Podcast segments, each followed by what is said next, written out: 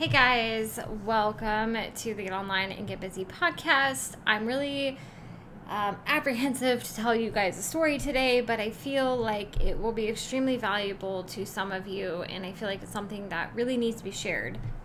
The big question is this How do we get our business to stand out online without breaking the bank? We are the entrepreneurs. We dared to be different when we decided to start our own business. Our friends and family called us crazy, risk takers, and rebels, but we are on a mission to create a business with massive impact and, in the process, create a legacy. How do we generate leads and sales while we sleep without spending time and money on strategies that don't work? So we can live the freedom lifestyle of being an online entrepreneur. That is the question, and this podcast will give you the answers. My name is Keely Stwicky, and welcome to the Get Online and Get Busy podcast. Okay, guys, so I'm a little apprehensive to share the story with you, but I feel like some of you guys will get extreme value out of it, so I feel like I have an obligation to share it with you today. Um, but first, I want to start with a quote by Buddha and it's one of my most favorite quotes. I have it saved on basically every Pinterest board, every inspiration and vision board I ever made. and it is In the end, only three things matter how much you loved, how gently you lived, and how gracefully you let go of things not meant for you. And the reason this quote is one of my favorites is because in the past, even now I struggle with it. I've always felt like I needed to control and micromanage my life. Like I always had to have a plan for the next day, for the next hour. You know, anytime I was doing something, I was always worried about the what the next thing was and what I was getting to next, and I truthfully never knew how to live in the moment. I was always like so motivated by getting things done that I was just like on to the next thing, on to the next thing until I just reached total burnout and then I was got obsessed with learning how to live in the moment and just enjoy the now because it's truly all you have. Like the past is gone, we can learn from it and remember it, but there's nothing we can do about it. And the future is unknown. We don't have control over external circumstances. So all we have is the now. Like this moment is all we have to uh, enjoy and you know we have any sort of control over with our emotions and so you know it's still a little fresh, but it's okay. Um, last night, my boyfriend and I broke up, and this has kind of been a long time coming, and it's one of a few breakups I've had in the last few years that have been major growing experiences for me. And with all of my giant pivots this year, it's just kind of another one that I've had to go through.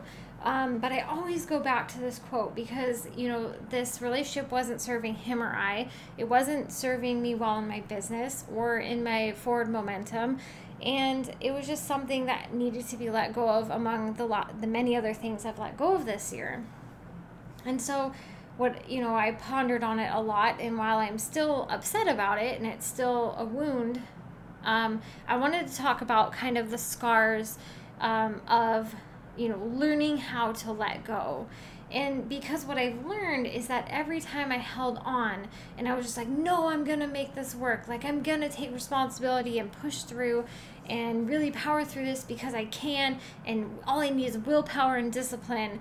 Um, and in doing that and hanging on and denying the change and trying to control and micromanage everything, all I was doing was losing even more. I thought I was going to lose by letting go, but by hanging on, I was losing even more. And so I want to give you kind of my three little tips that I have for how to let go of things that aren't meant for you. Because we may think that that's what we want because, you know, the unknown is so scary and we're like, oh no, we need to like hang on because, you know, I don't know, you know, he might be the only guy that will ever love me like that. Or, you know all the things that we tell ourselves when we or our business like this this is the best paying job i could get. Or you know this business is all that i've got. That, that's what i told myself when i was hanging on to my vintage store stores. Like this business is all i have. If i let go of it i won't have any income and i, I won't be as cool as i was. Um, but over letting go of things and having massive shifts in my life i've learned that that's not true Um, so I wanted to share with you kind of these lessons I've learned, and you know how to how to let go of things quicker and more easily and be more graceful in this transition to allow the universe work to work in um, incredible ways. Um, so the first thing is to listen to that inner voice, and I've gotten better over the last few years in um, allowing allowing myself to listen to it because before I would just be like, no, that's not rational. A lot of times, you know, our our conscious mind believes that our subconscious mind is crazy, right? And we're just like, no, that's not rational. That's not how it's supposed to be. We're supposed to stay in relationships and we're supposed to stay in this. We're stay, supposed to stay in that safety zone and we're supposed to stay safe with our jobs. We're safe in the business.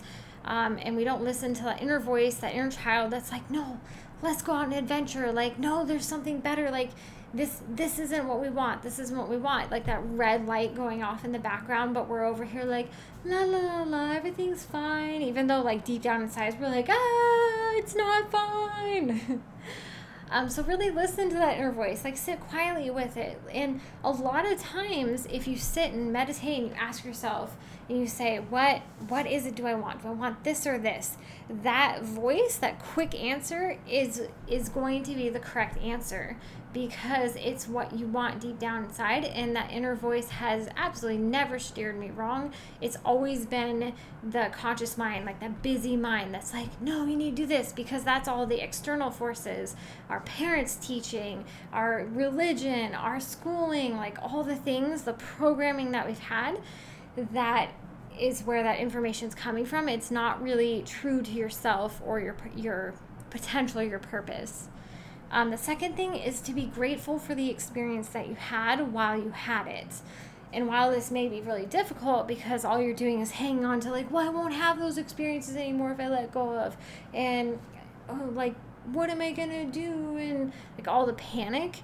If you sit still and really be like, I am grateful for the time I had this relationship, I'm grateful for the lessons I learned, I'm grateful for the growth I had, um, I'm grateful for the friendship I'll continue to have with the person or the friends I met or whatever. And it gives you a whole new perspective to the stepping stone that that experience was in your life. Because we, as humans, we live a long time. A lot of, you know, a lot of times we're like, oh, we don't live that long. But we really do. We don't in the scheme of how old the earth is. But for the amount of experiences we can have we we do live a long time so to stay in the same experience because we're afraid of letting go that's tragic. that truly is tragic because we're meant to be creative, explorative beings. And if we're staying stuck somewhere because our external circumstances or external, you know, voices tell us that's what we should be doing, then it's really a disservice to your your overall um, experience in life. Um, the third thing is to be optimistic and to look forward to the doors that will open, even though this one closed. And again, you know, this is a decision that I made after a lot of, you know, deep thinking and really listening to where I, I felt I was being guided to. And, you know, it can be easy to be like, oh, this is like the worst thing ever. Woe is me. Like, nothing good's going to come of this. But really, I try every time, you know, something bad happens, I'm like, well, you know, I lost this thing, I gave up that thing, but now I have so much space in my life for the next thing. And it's the same thing when you quit a job or shut down a business and pivot or, you know, get out of a relationship, there's now a crazy amount of space, right? And and that's the universe will want to fill that space with the next thing that you want, but you have to be willing to sit with the fact that there's a hole for a while. And that can be really hard to do, but realize that the next thing is coming and it's always going to be better than what you had before if you choose. But you have to choose it. Um, so I hope that helps you guys. Um, always listen to that inner voice. Be grateful for the experience that you had while you had the thing, and be optimistic. Always looking forward to what doors are going to open, even though this one is closed. And this will help you to let go of things because truthfully, every time I held on, denying the change, I lost even more. I lost more time and I lost more energy and I lost more money. Um, so let go of those things not meant for you and trust, have trust in the system and have faith in the universe. All right, guys, much love, and I'll talk to you next time. Is your funnel broken? Or is it taking forever to actually finish it? The magic of a funnel is that it automates the customer journey to bring in leads and sales while you sleep. As a certified master marketer, I am here to help. Book a free Fix Your Funnel audit to learn why your funnel isn't working or get help with the next steps to actually launch a funnel for your business. Go to rebelfunnels.com to schedule your audit. And I look forward to nerding out with you about funnels.